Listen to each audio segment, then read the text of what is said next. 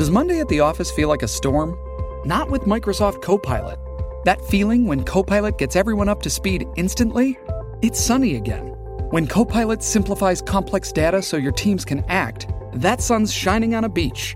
And when Copilot uncovers hidden insights, you're on that beach with your people and you find buried treasure. That's Microsoft Copilot. Learn more at Microsoft.com/slash AI for all. Survivor 46 is here, and so is On Fire, the only official Survivor podcast. And we have a twist this season. The winner of Survivor 45, Dee Valladares, will be joining us every week. We're going behind the scenes of the biggest moments, the how and the why things happen, and the strategy and analysis you can only get from someone like me, a Survivor winner. Listen to On Fire, the official Survivor podcast, wherever you get your podcast. With threats to our nation waiting around every corner, adaptability is more important than ever. When conditions change without notice, quick strategic thinking is crucial. And with obstacles consistently impending, determination is essential in overcoming them. It's this willingness, decisiveness, and resilience that sets Marines apart. With our fighting spirit, we don't just fight battles, we win them. Marines are the constant our nation counts on to fight the unknown. And through adaptable problem solving, we do just that. Learn more at marines.com. Love this podcast? Support this show through the supporter feature from ACAST. It's up to you how much you give, and there's no regular commitment. Just hit the link in the show description to support now.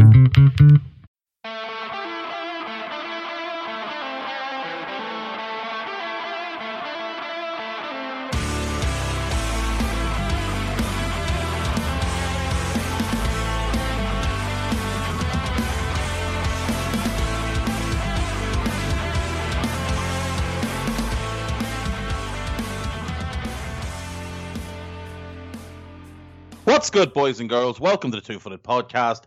It is Monday, the 25th of January, and we're brought to you by EPLindex.com in association representing sponsor Liberty Shield. Liberty Shield is a VPN provider, so do check out their services at libertyshield.com and use the code EPLVPN to get 20% off at checkout. We're also brought to you by Home of Hopcroft, a home and giftware company based in Scotland, shipping worldwide. Check out all their products at homeofhopcroft.co.uk. Right, boys and girls, we have real news this morning. Real news, something to talk about, not just games. Frank Lampard has been sacked as manager of Chelsea. Matt Law broke the news this morning that they were planning to sack him today. The Athletic followed that up as uh, Rafa Honigstein broke the news that Thomas Tuchel was expected to replace him. It was clear that the Athletic knew this news was coming as they had very much a long form piece ready to go as to why Frank was sacked. Chelsea have confirmed in the last half hour that Lampard has been dismissed halfway through a three year contract. This has brought people out in support of Frank. It's brought many more people out to say it's about the right time for him to go.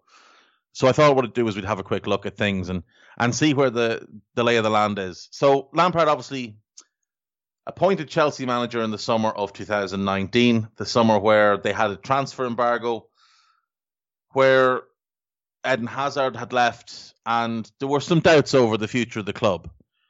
It was clear at the time that he was appointed because they couldn't get a better option. There was nobody available at that point who they felt could take them in the direction they wanted to, or there was nobody willing to take the job at that point, with no transfers available, with Hazard out the door, and perhaps with their history towards managers, and we'll get into that. Lampard had had one season at Derby, somewhat successful season. He'd gotten them to the playoff final, knocked out Marcelo Bielsa's Leeds along the way. But in truth, he hadn't earned this job. He hadn't earned the Derby job either he got that job because Harry Redknapp, who's his godfather or his uncle, called Mel Morris, the owner of Derby, who Harry Redknapp is close friends with, and told him to give Frank the job. He did okay there. He did okay, but he didn't do enough to earn one of the premier jobs in European football. And that's what Chelsea is. It's one of the premier jobs in European football. They're a big six club They've had incredible success over the last 25 years. You know, when you think of the cups that they won in the 90s under Vialli, Gullit, etc., then into the Roman Abramovich era, they've been incredibly consistent in how much they've won. There's obviously an awful lot of money to spend there, and it's a London based job. And that's always going to be a factor, regardless of whether people want to accept it or not. There's an enormous pull to London, especially for people who aren't from the UK. If you're from Manchester, you're probably very, very happy to live and work in Manchester. London maybe doesn't hold that same appeal to you. But if you're from Berlin or Naples or wherever, if you're offered two jobs in England and one of them is London, you'll probably take the London job if everything else is equal. Like you're not going to take the Crystal Palace job, with no offense meant, over a Man City job. But if it's Chelsea or Man City, you might go for Chelsea because they're London based. Lampard got the job because there was nobody better available. And in truth, he had a decent first season. It wasn't a great season. There can be no claims it was a great season. They finished fourth, having finished third the previous season. Their points tally went down. Their goals against went up. They'd won the Europa League the previous season. They won nothing under Frank. They lost the FA Cup final to Arsenal a game they were heavily favoured to win. They lost 12 games in the Premier League. 12 games in the Premier League out of a 38 game season. That's a lot of football matches to lose. They were knocked out of the EFL Cup by Manchester United in the fourth round. They finished second in a Champions League group with Valencia, Ajax, and Lille. Not a very strong group. And then got comprehensively dismissed by Bayern Munich in the Champions League round of 16. Liverpool beat them in the uh, Super Cup final. And all things considered, Frank hadn't done a remarkable job. He'd done well, but he hadn't done a great job. Excuses were made. Oh, they didn't have Hazard. That's fair enough. They did have Christian Pulisic, who was the Hazard replacement anyway, because they knew the transfer ban was coming and they brought Pulisic in in the January and then loaned him back to Dortmund for six months. He had Mason Mount and Tammy Abraham and Tamori, who the previous manager had not had because they'd been on loan. Frank had had Tamori and Mount with him at Derby. So the idea that he had to work with the squad he inherited it isn't quite true. He had four new players that the previous manager didn't have. He could have had others. Chelsea had a ton of players out on loan, but he had four new players. Three of them played massive roles for him. Pulisic had some injuries that hampered him. I wouldn't class him as one that had a major role, but starting the season, Tamori was at centre back and was playing very, very well, and then for some reason found his way out of the team. Tammy Abraham was given the job as the number nine, and then towards the end of the season found his way out of the team. And then Mason Mount was there consistently, 32 games in the Premier League, 32 starts, I should say, five uh, sub appearances. He was consistently very good for them. So those players played a lot, and none of them had played for Sarri. And yet Sarri had finished third and won the Europa League. This season, things haven't gone very well for Chelsea. They're currently ninth in the Premier League. They've already lost six games in the league. Southampton are one spot below them and have a game in hand. Villa are one spot above them and have two games in hand. Arsenal, who only six weeks ago were being talked about as being in a relegation battle are two points behind them. So they're right in mid table and very much staring at the possibility of being in the bottom half of the league. If Southampton were to win their game in hand and Arsenal were continue to continue to play at the same level they have been of late, there's no question Chelsea would drop below them. So the time is right to move on from Lampard. A 52% win ratio under Abramovich is not acceptable. When we look back at the managers that have worked for, for Roman, the first one obviously was Claudio Ranieri, who was the manager when Roman rocked up and bought the club. His win percentage, 54%. That factors in three non Roman years. He's dismissed after getting top four. Mourinho arrives, 67% win ratio. Top of the wins the league twice, wins some domestic cups, finishes second, and then gets fired the next year. Avram Grant takes over, 54 games in charge, 67% win percentage. Scolari arrives. This man has won a World Cup as manager of Brazil. 56% win percentage, sacked after 36 games. Guus Hiddink comes in, 73% win ratio as the caretaker. Then they bring in Carlo.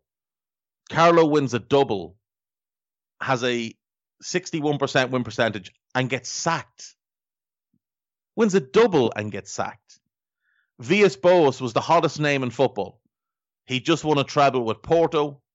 Every top club was considering Villas Boas. Chelsea paid a huge buyout to get him, sacked him after 40 games in charge. 48% win percentage, the only one in the Roman era below Frank. Di Matteo takes over, wins the Champions League, is sacked the next November. Six months after winning the Champions League, he's out. 57% win percentage. Rafa Benitez takes over, 58% win percentage, wins the Europa League, sacked.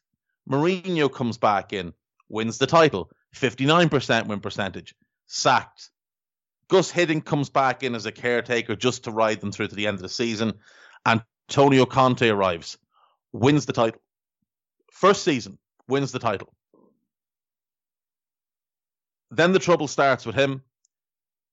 They try to sack him. They can't sack him. They won't pay to sack him and his backroom staff. He does get sacked in July 2018, 65% win percentage. Maurizio Sarri takes over. Third place wins the Europa League. Wins 62% of his games, sacked. And then we get Lampard. 84 games in charge, 44 wins, 23 defeats, 52% win ratio. And Gary Lineker and Henry Winter and the rest of the great English defenders are all out this morning saying how ridiculous it is that Lampard was sacked. He underperformed compared to all those other managers who were also sacked. Except for Villas Boas, every one of them did better at Chelsea as manager than him and we'll come back to Villas Boas. But remember, they spent 13 million to buy him out of his Porto contract, gave him an enormous guaranteed five-year contract, and had to pay off every penny of that to let him go. Cost him a fortune. Chelsea have spent well over 100 million just to sack managers in the Roman era, let alone backroom staffs. Just managers over 100 million. Mourinho won multiple league titles. Carlo won a double. Di Matteo won the FA Cup and the Champions League. Rafa won the Europa League. Conte won the title and the FA Cup. And Sarri won the Europa League. And every one of them got sacked. And the same energy wasn't afforded to them. And I love Gary Lineker. I think he's great at what he does. I like Henry Winter. I think he's one of the finest journalists there is in the game. But if Lampard wasn't English, he wouldn't be getting that that support and energy. Now, the Athletic, as I said, had a long form piece ready to go this morning as to why things had broken down. A number of the things that were mentioned did not reflect well on Frank. He didn't have a positive relationship with those above him. Peter Cech is the technical director. Apparently, him and Frank had some fiction, uh, some friction. Marina is the director, but she's the one that runs the club day to day. Apparently, they didn't get on. Now, this was the same with Conte. This is not a Frank thing. Let's be clear. Conte apparently butted heads with, with, with Marina all the time, as did Sarri. So it's not just a Frank thing. However, you would have thought Frank would have had a better chance at good relationships with them because he knew them from his playing time. The Athletic piece points to a political culture at Chelsea, a culture of entitlement, a culture where players turn on the manager, and we have seen that a number of times. And apparently, the players had turned on Frank. Now, it was very clear. Frank calls part of that because he didn't talk to a lot of the players. His communication wasn't there. He spoke to his favoured players, not to many others. He worked back channels to try and get Cesar Azpilicueta out the door. That's the club captain. That's unprecedented, except it's not at Chelsea. I mentioned Villas Boas. Villas Boas took the Chelsea job on the understanding from Abramovich that he could move on Drogba, Lampard, and Terry, the big three who had played a key role as the spine of Chelsea's team prior to his arrival. Of the title winners under Jose, under Carlo, he wanted to move them on. He was told he could. The players revolted and they stopped playing for him. Lampard was a big part of that. The players went back channels to, to Roman and got Villas Boas sacked.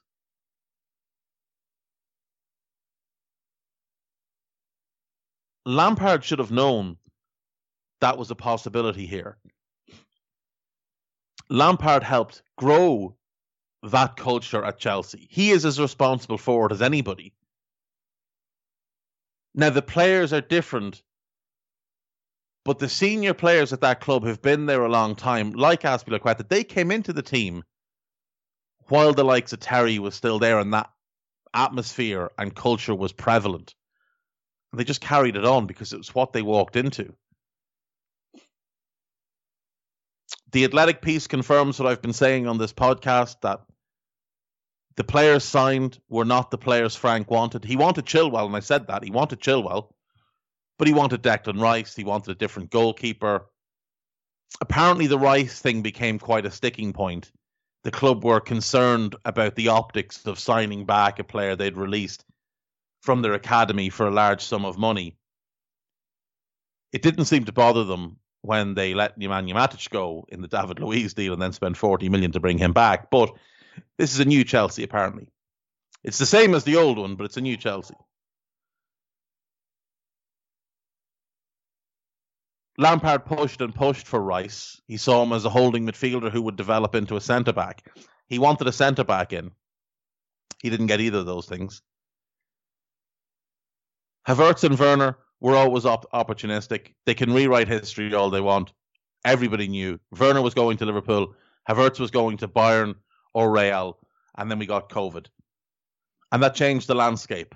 And only clubs who had owners with very rich pockets were going to be able to make big, big moves. Roman has very deep pockets and was able to make those moves.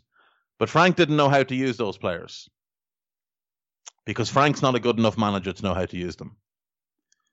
By all accounts, the players were concerned by the lack of tactical advice they were given, the lack of preparation for games. They were told to go out and express themselves. That's basically telling lads to go out and have a run around and hoping that the individual talent that you have at your disposal will win you games. This summer they brought in Hakim Ziyech, super talented player. Ben Chilwell, very, very good left back. Timo Werner, super talented. Kai Havertz, super talented. Edouard Mendy, he decent. And Thiago Silva was great. Now he is what he is. He's a 36 year old centre back who gets exposed by pace, isn't comfortable against the long ball, and has a little bit of an issue with the physicality of the Premier League. He's fine against the dross. Remember, Chelsea have only one win this season against the team in the top half. That was against West Ham, the team in the top half most likely to drop out of it. Lost to Arsenal, lost to Wolves, bottom half teams. The only wins they have against the top 14 West Ham, Leeds, and Palace.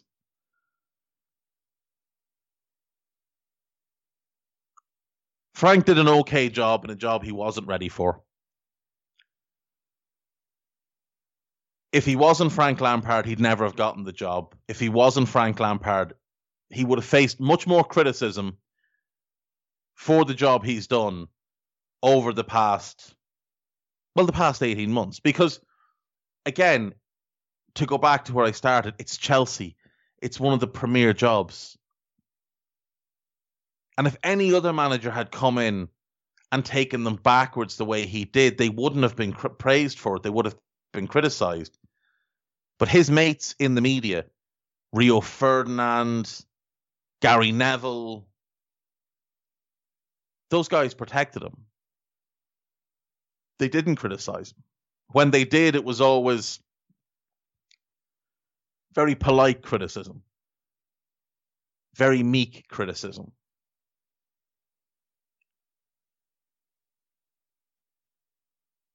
Chelsea are in dreadful form at the moment.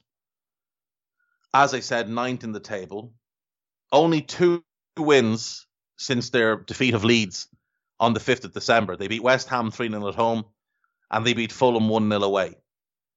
They've lost to Everton, lost to Wolves, lost to Arsenal, lost to City, and lost to um, to Leicester City. And that Leicester game apparently was the straw that broke the camel's back. In the immediate aftermath, Roman began to uh, make phone calls to see who might be available. I had said at the time that Thomas Tuchel when when he was fired from PSG, I said this is the next Chelsea manager. Just makes too much sense. Now apparently he turned it down the first time he was offered because he didn't want to jump in mid-season.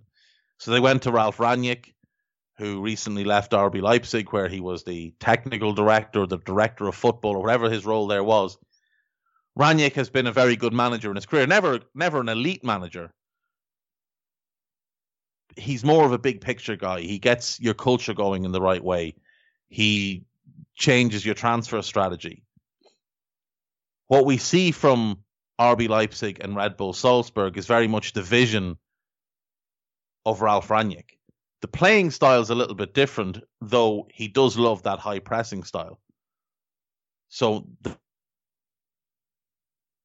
those Hasenhüttl, they've come through there in the past. They were very much Rangnick type of guys. Not sure Nagelsmann is. Jesse Marsch probably is. Rangnick was involved in getting him the uh, the New York Red Bulls job originally. So they went for Rangnick. He turned it down because he wasn't interested in a four month contract. He wanted a permanent position. Their view was we'll bring him in as manager for four months, get to the end of the season, and then we're going to promote him. They were probably going to make him the director of football and give him an overview of the club. He turned that down. They went back to Tuchel. The other name on the list, allegedly, Julian Nagelsmann. He wasn't going to leave Leipzig at this point. Apparently, there was some interest in Brendan Rodgers. That was pushed to one side very quickly. So it does appear that a German manager was very much the order of the day. Now, that is in all likelihood because they signed two of the most promising young German players and Christian Pulisic, who's fluent in German, over the last couple of years. And Havertz hasn't worked. Werner hasn't worked at all. Pulisic has been in and out with injuries. But those three, they're potential superstars. They're wonderful talents. Tuchel taking the job points to those three obviously becoming very, very important for Chelsea. It points towards a want for a more entertaining style of football. Even when Chelsea were were winning games comfortably, they were never particularly entertaining. There was a couple of games where Ziyech played very well, where they did really light it up, and you, you really enjoyed watching them play. But a lot of the football under Frank was was a slog. Again, lack of tactical instruction, lack of preparation. Tuchel has obviously had three jobs as a manager. He was at Mainz for five years, went to Dortmund to replace Klopp. Um, did did very well there. Didn't win anything, but did very well there. You know, created a, a brilliant attacking team. Mkhitaryan, Kagawa, and Reus behind Aubameyang. They were as, as fun a team to watch as you, will ever find. And obviously, he's been at, at Paris Saint Germain then for a couple of years, won a couple of French titles, got to a Champions League final, and been dismissed this year. Um, his win percentage at, at Paris Saint Germain, 74.8%. You know, but the standards there are are so very, very high. He wants, or the they, they want, they want 100%. They want to win every game. They don't accept anything below that. At Dortmund, he won 63% of his games. Um, he's going to play an attacking brand of football. Now, whether he goes to the 4 2 3 1 that he played at Mainz and Dortmund and gets four attackers in the team and launches his fullbacks forward, he probably would prefer that. He just doesn't have the midfield two to do it. It will be interesting to see whether he goes with that or the 4 3 3 he used at PSG. Now, that to me always seemed like something he was doing to accommodate Neymar and Mbappe and not have to ask them to do any defensive work. He went with oftentimes three grafters in midfield and tried to make up for the lack of work from the front three with what was behind them. He'll obviously know Thiago Silva well, having managed him there at PSG for the couple of years. He apparently wanted to keep him, so there's obviously a decent relationship there. That could hold him back though, because in truth, they really need to not be relying on 36 year old centre back.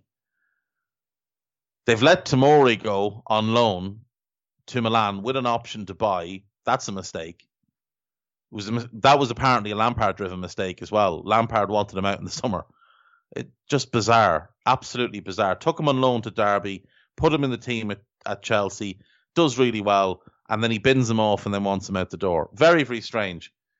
Um, it'll be interesting to see what Tuchel will do. He's got incredible talent at his disposal, but there are big holes in that Chelsea team you wouldn't be in love with the goalkeeping situation.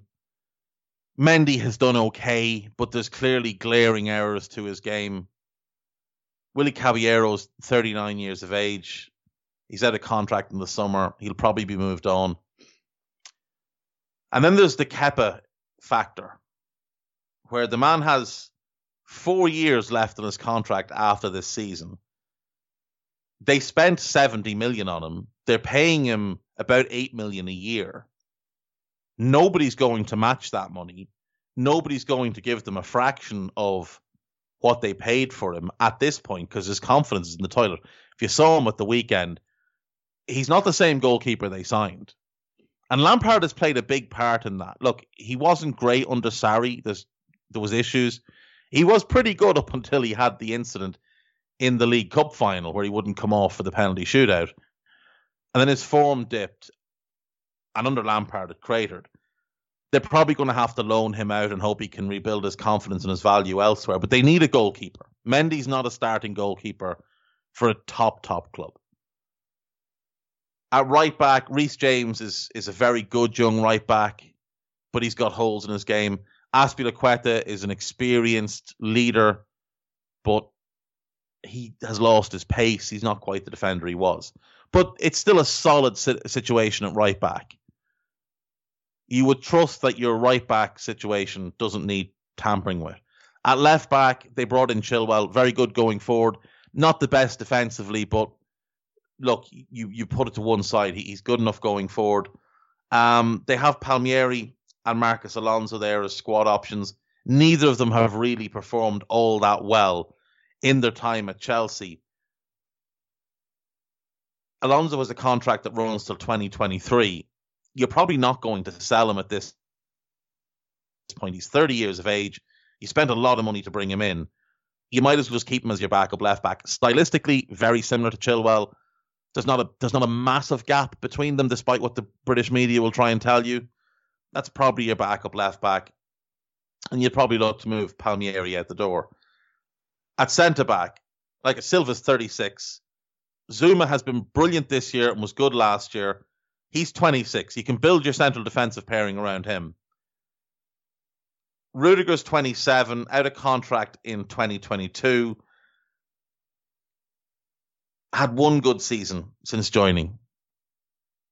You probably want to move him on. Andreas Christensen, for the good of his career, needs to move on. He's 24 years of age. He's been in and out of the team. He was scapegoated a couple of times by Lampard. He's a very good ball player.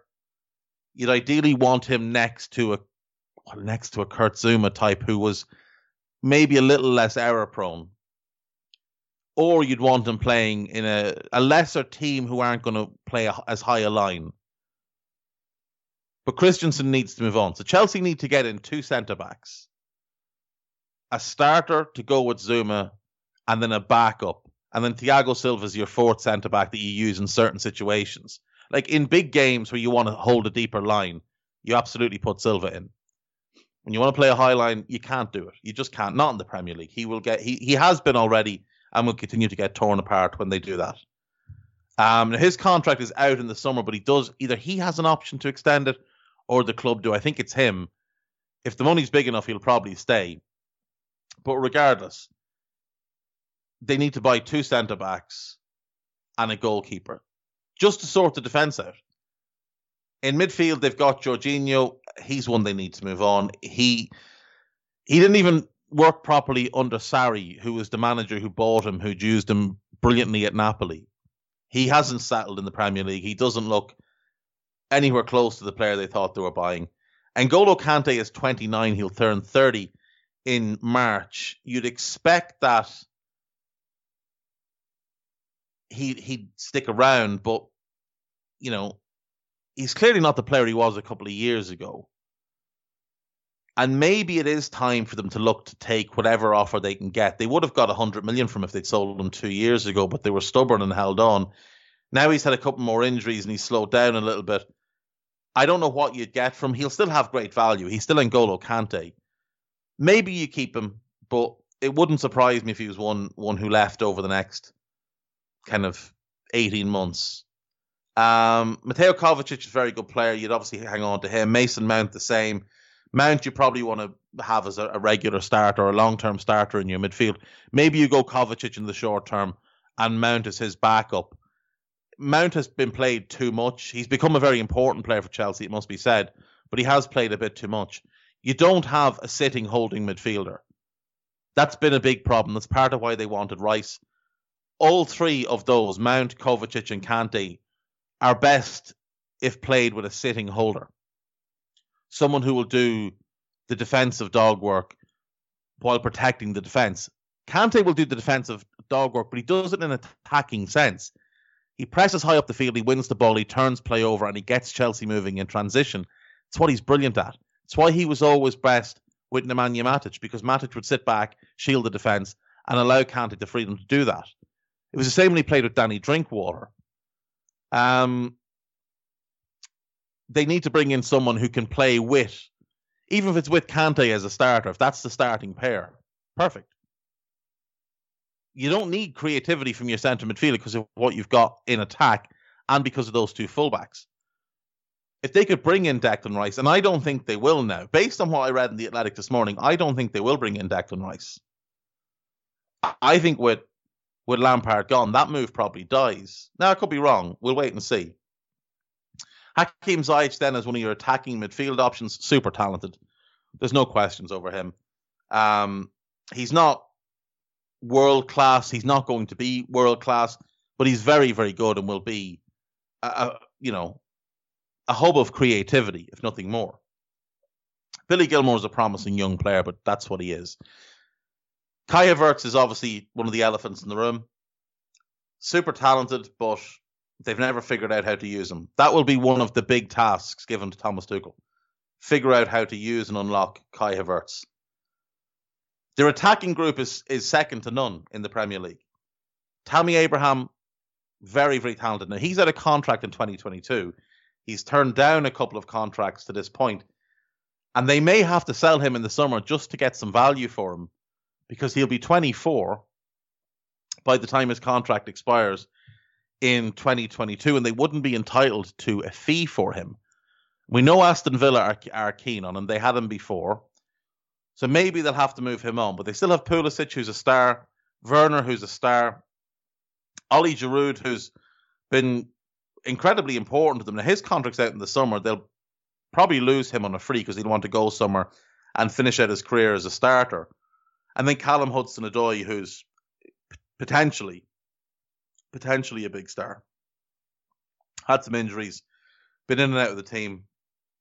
Lampard didn't seem to fully trust him, which was, you know, a little bit strange, but we'll see what happens. I think Tuchel's the type who'll get the best out of him. But in Havertz, Pulisic, Werner, and Hudson Odoi, they've got four young star potential attackers. Ziyech is a good player. That's five attackers they can rely on long term, not including Tammy, who you never know. Tuchel might love, might convince him that he's a big part of the team and get him to stay. You'd probably want to add one more just for depth and balance if you're going to be playing four attackers. But they're in a really good position from an attacking sense. Their their needs are at the back. Goalkeeper, centre back, holding midfielder, depth option at centre back, and maybe a depth option up front. Other than that, Chelsea are good to go. Tuchel is inheriting one of the most talented squads in the league. It's also a squad with some ego that he will have to manage. He has been notoriously good at managing his squad. His players love him. You'll never hear a bad word from a player about Tuchel. The Dortmund players loved him. Many of them preferred him to Klopp. The PSG players loved him. At Mainz, he was idolized by his players. His problem has always been dealing with those above him. That's the problem everybody's had at Chelsea. So maybe, maybe Marina and Peter Cech need to have a quick look at themselves and think, well, what can I do here? That's going to be key to whether this works or not. Is how the relationship is with Tuchel and in, in particular Marina. If that relationship is good, they'll have a lot of success together. Regardless of what people think of him, Thomas Tuchel is a tactical genius. He's an attacking genius. Defensively, he kind of cobbles things together. But his teams going forward are phenomenal. And that Dortmund team, Mkhitaryan, Kagawa, Reus, with Aubameyang up front, everything you'd want in a team. Pace, incisiveness, creativity, great movement, remarkable finishing from three of them. Um, if they kept that together, they they could have gone on to win a Bundesliga title. Unfortunately for him, Dortmund has run the way it's run, and when they get big offers for players in their late twenties, they'll take them. Except for Marco Reus, but that's a different sort. That that's a different situation. If you look at this Chelsea team, if he wants a, a Mkhitaryan, that could be Pulisic. If he wants an Aubameyang, maybe that's Werner. Hudson Odoi as his Reus, and maybe Havertz as his uh, Kagawa, if he wants to go with that four. Now, as I said when they signed the players, that will require Werner and Havertz learning how to play as nines and ten, as a nine and a ten. Yes, they look like nine, a nine and a ten, but that's not what they've been in their careers. Werner has played largely either in a front two or left side of a front three. Most of Havertz's games came on the right hand side.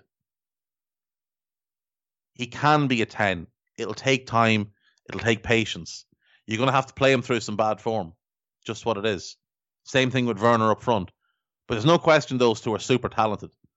But that front four, as a 9 10 and then Pulisic and Hudson Odoi as the wingers, that could be spectacular. You factor in James and Chilwell bombing forward. If he sorts out the base, the goalkeeper, the centre backs, and the midfielders, Chelsea will take flight.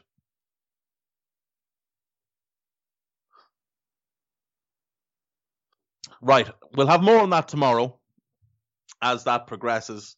As things stand, Tuchel hasn't actually been appointed yet, so we'll wait and see as to um, whether it's done by tomorrow or not. I do feel a little bit bad for Lampard, but he is the master of his own downfall here. And in truth, it was just a job too soon. I wonder where he'll go next. He will likely get another job based on the fact that his name is Frank Lampard. I think he'd be better off if he was to drop back down to the championship and start over. Whether he'd be willing to do that, I don't know. When you've had a taste of a top job, it's probably, you know, you look at Brendan Rodgers, for example, his job after Liverpool was Celtic. Obviously a step down, but Celtic are an enormous club in their own right. I don't think Lampard would go to Celtic if they were to sack Neil Lennon, but maybe if Steven Gerrard moved on from Rangers, which is a possibility, Frank might consider the Rangers job. Maybe Newcastle, uh, looking at Premier League teams, it's hard to see what Premier League team would be attracted to to Frank, but maybe maybe Newcastle if they were to move on from Bruce. I really don't think Fulham should consider it uh, if they move on from Parker. Maybe Palace as a successor to Hodgson you look at the championship, it's it's what job will be appealing to him. What job is big enough to give him a chance to get back into the Premier League with them or without them? You know, if he does well enough, where's he going to draw attention? He won't get the Norwich or Swansea jobs. I don't think he'd want the Watford job. He wouldn't suit the Brentford job you're really looking at someone outside the promotion spots. I mean, I, I don't see him going to New, to Middlesbrough. I don't. I don't know if he'd take the Newcastle job, and the same reason the Middlesbrough job. I don't know if he'd want to live that far north. Uh, Stoke and Blackburn are very happy with who they have. Maybe Bristol, not to put a kibosh on the new Bristol manager, but maybe Bristol. Um, Barnsley, they've got some money behind them. if it had happened earlier, Cardiff would have been a decent bet, but it looks like Mick McCarthy's the new Cardiff manager. So, um, you know, Millwall, QPR. It's hard to find what the right job would be for Frank Lampard. Maybe he won't manage again. Maybe he'll go into punditry full time. He's quite good at punditry. Um, he's engaging. He's he speaks well. He doesn't offer great insight, but none of them do. So, yeah, we'll have more on this tomorrow. I'd imagine. I'd imagine the Tuchel deal will, will happen quick. But uh, as things stand, that's what Rafa Honigstein is is reporting that it, it will be Thomas Tuchel. And I think Matt Law has backed that up as well. Right. Uh, we had some football over the weekend. There actually was some games that took place, so we should quickly jump into them. Uh, in the Premier League, Aston Villa beat Newcastle 2 0. Ollie Watkins and Bertrand Traore with the goals. Watkins' first goal in a while gets himself back on the score sheet. Um, and for Traore, he's in great form. I think that's his fourth goal in the last six Premier League games or something like that.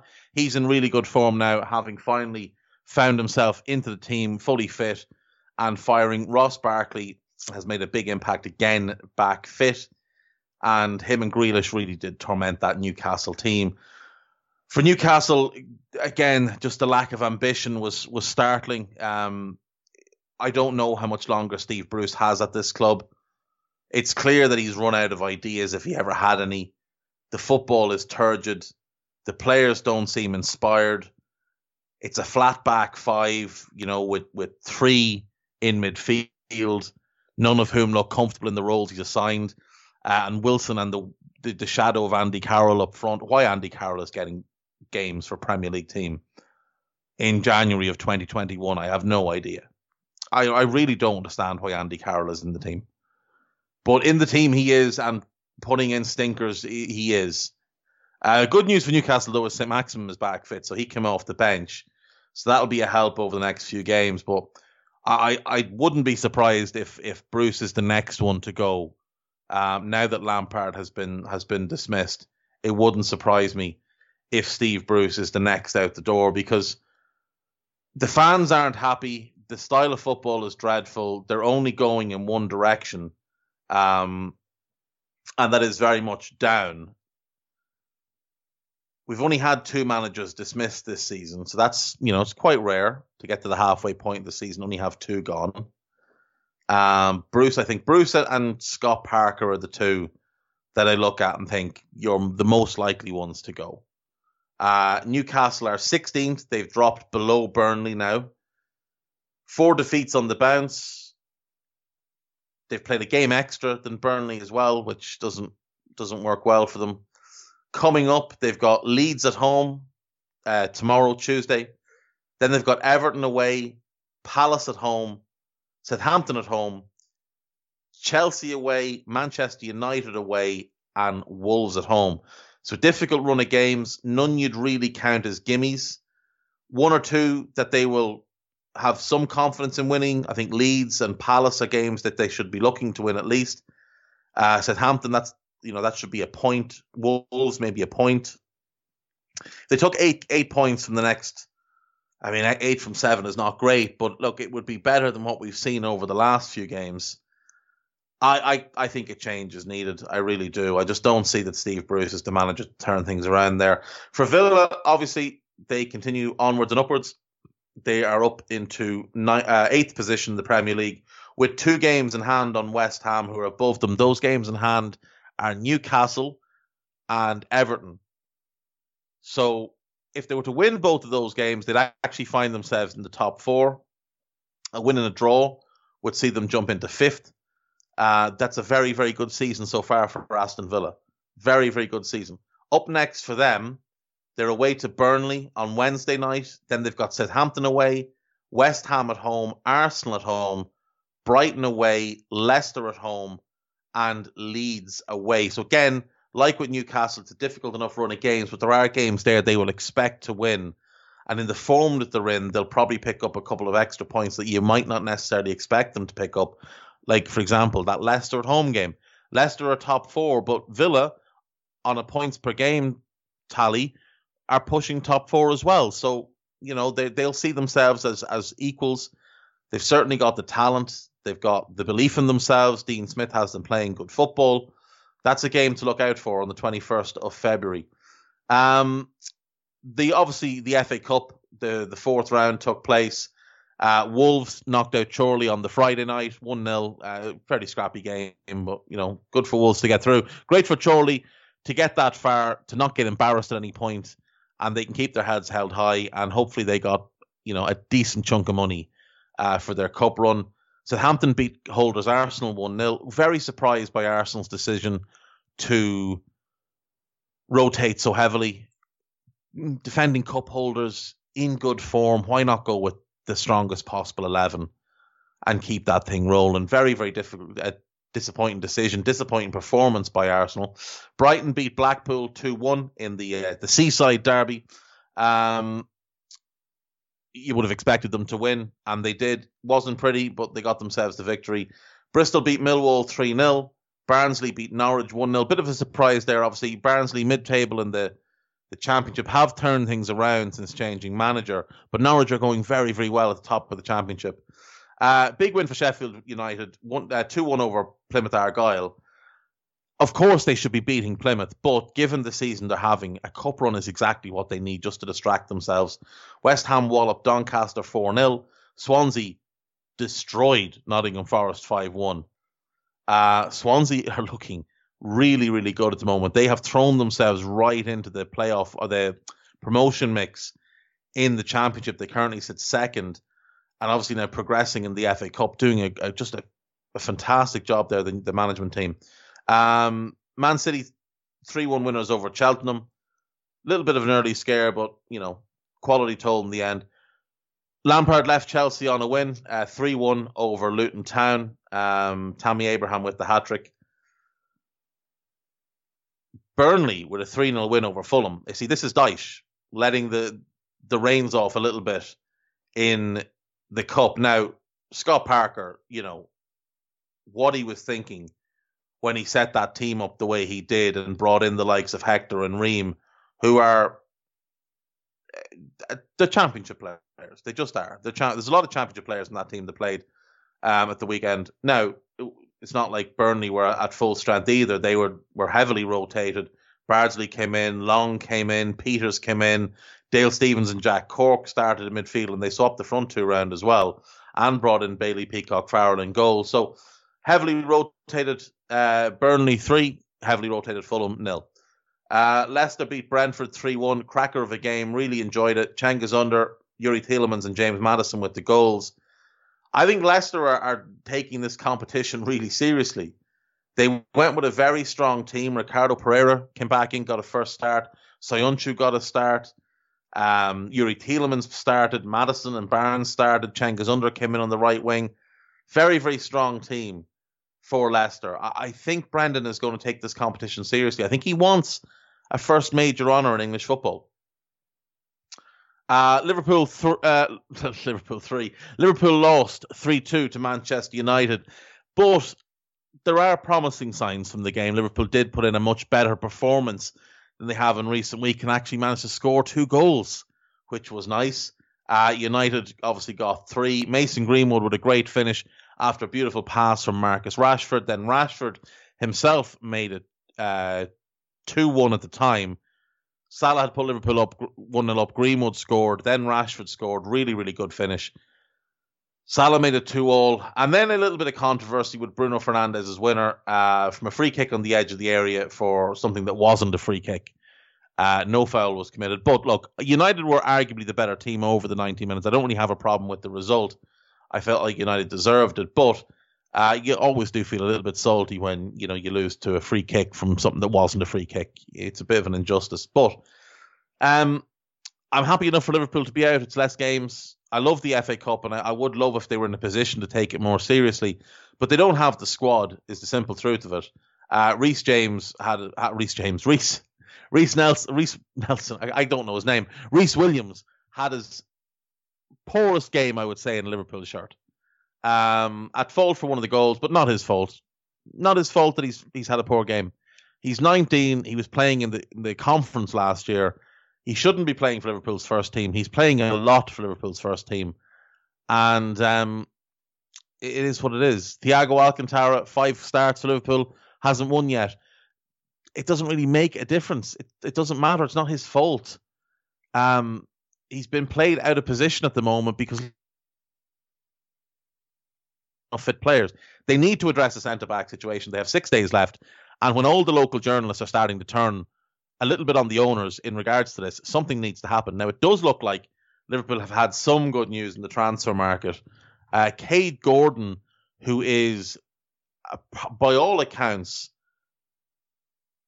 a superstar in the making, 16 years old from the Derby County Academy, which has been one of the best academies over the last couple of years by all accounts, this is by far the most talented kid to come through that academy. And it looks like Liverpool have him uh, almost signed. I think it's 1 million rising to 3 million. It's Derby's financial situation is causing this. But, you know, you see the success that Harvey Elliott's having at Blackburn on loan from Liverpool and what Liverpool have in him. I think this is probably repeating the trick there uh, from what I've heard from people that have seen him play and, and know him. Uh, super, super talented, really good kid.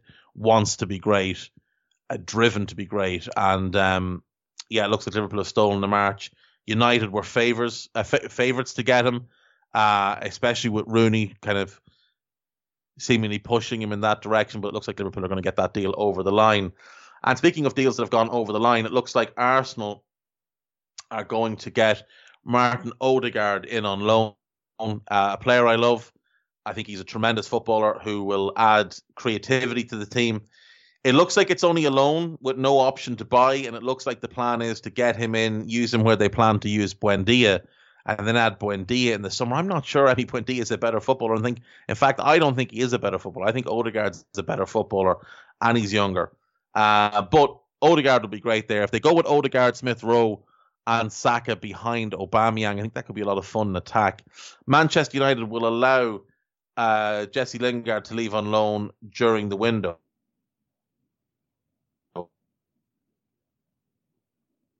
and that's garbage.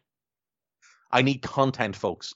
Um, Real Madrid could turn their attention to Borussia Dortmund's 20 year old Norwegian striker Erling Braut Haaland, who is wanted by Chelsea and Manchester United after France forward Kylian Mbappe said he's very happy at PSG. He's so happy he won't sign a new contract. That's how happy he is. Um, uh, look, um, by all accounts, Haaland's not leaving to go anywhere this summer. It doesn't matter who makes the offer, what the offer is, they're not going to sell him. Now, Real have no money anyway, so who, why they're turning their what attention are they turning? Like their hopes and dreams, their IOUs. I don't know.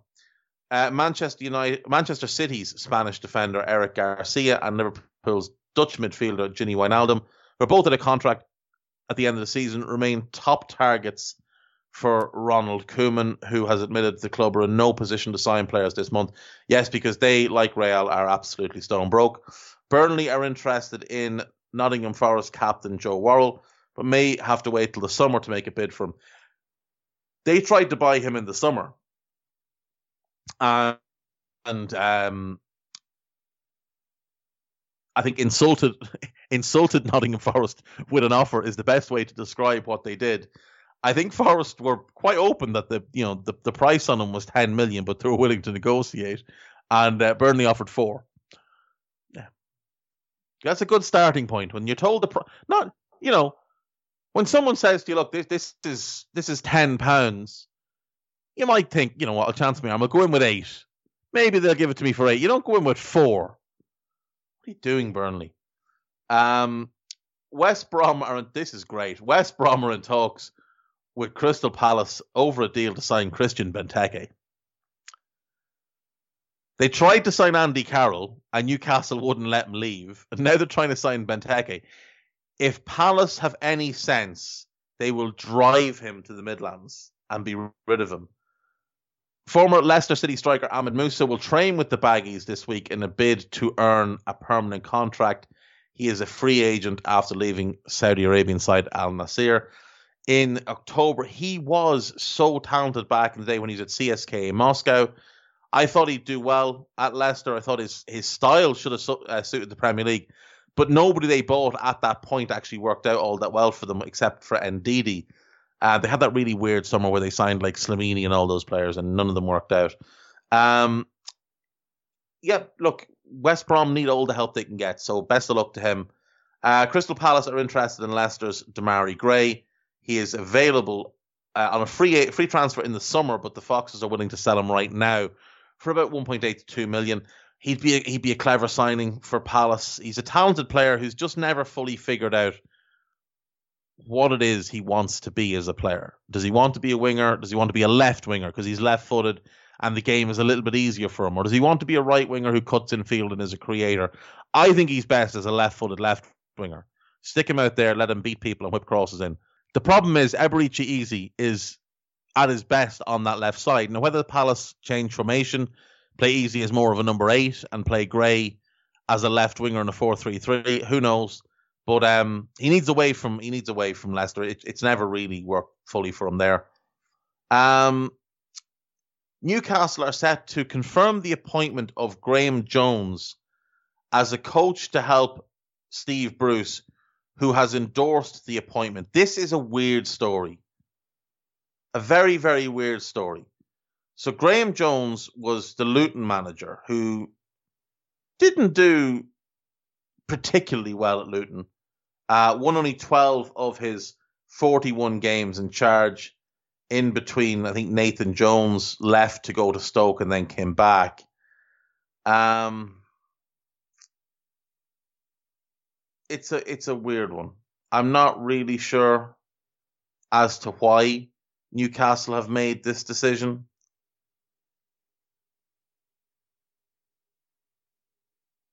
Uh, to my knowledge, I think he was working with Bournemouth as a first team coach. Um, and he's decided to move to Newcastle. He's from Newcastle, which is obviously his big uh, attraction to, to to the change.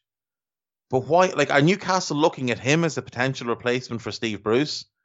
Because if so, the fans need to riot.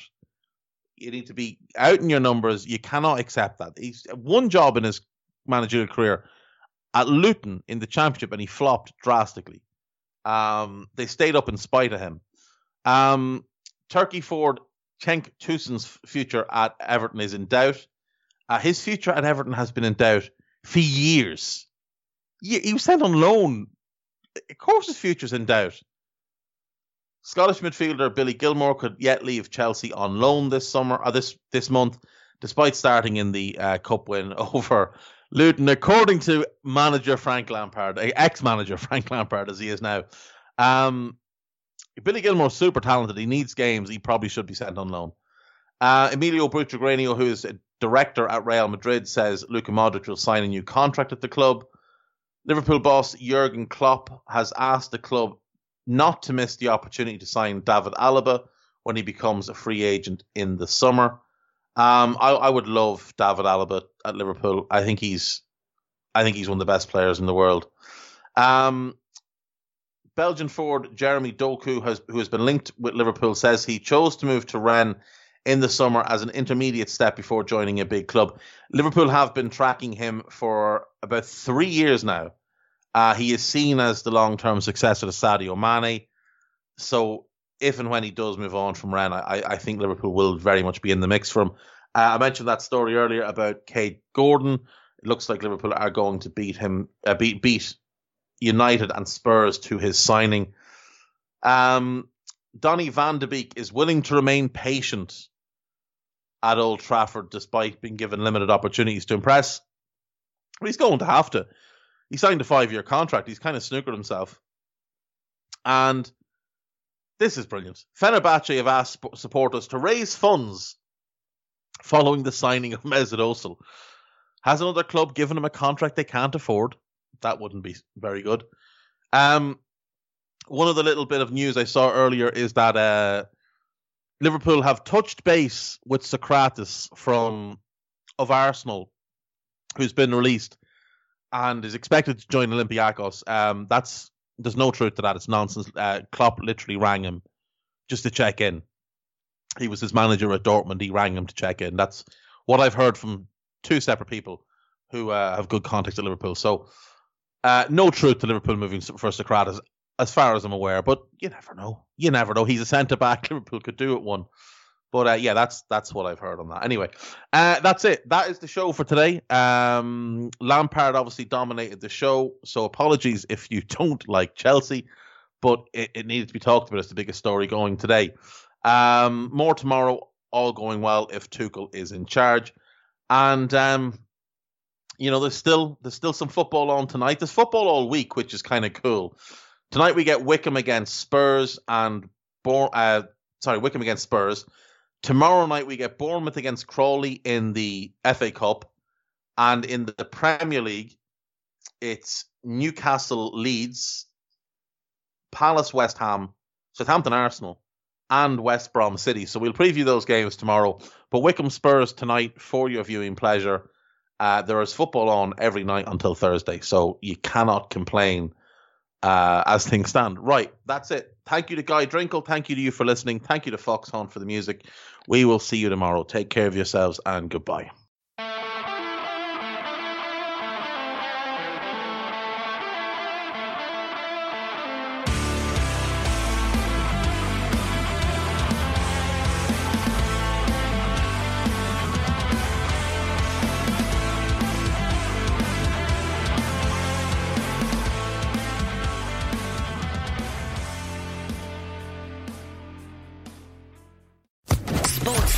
Podcast Network.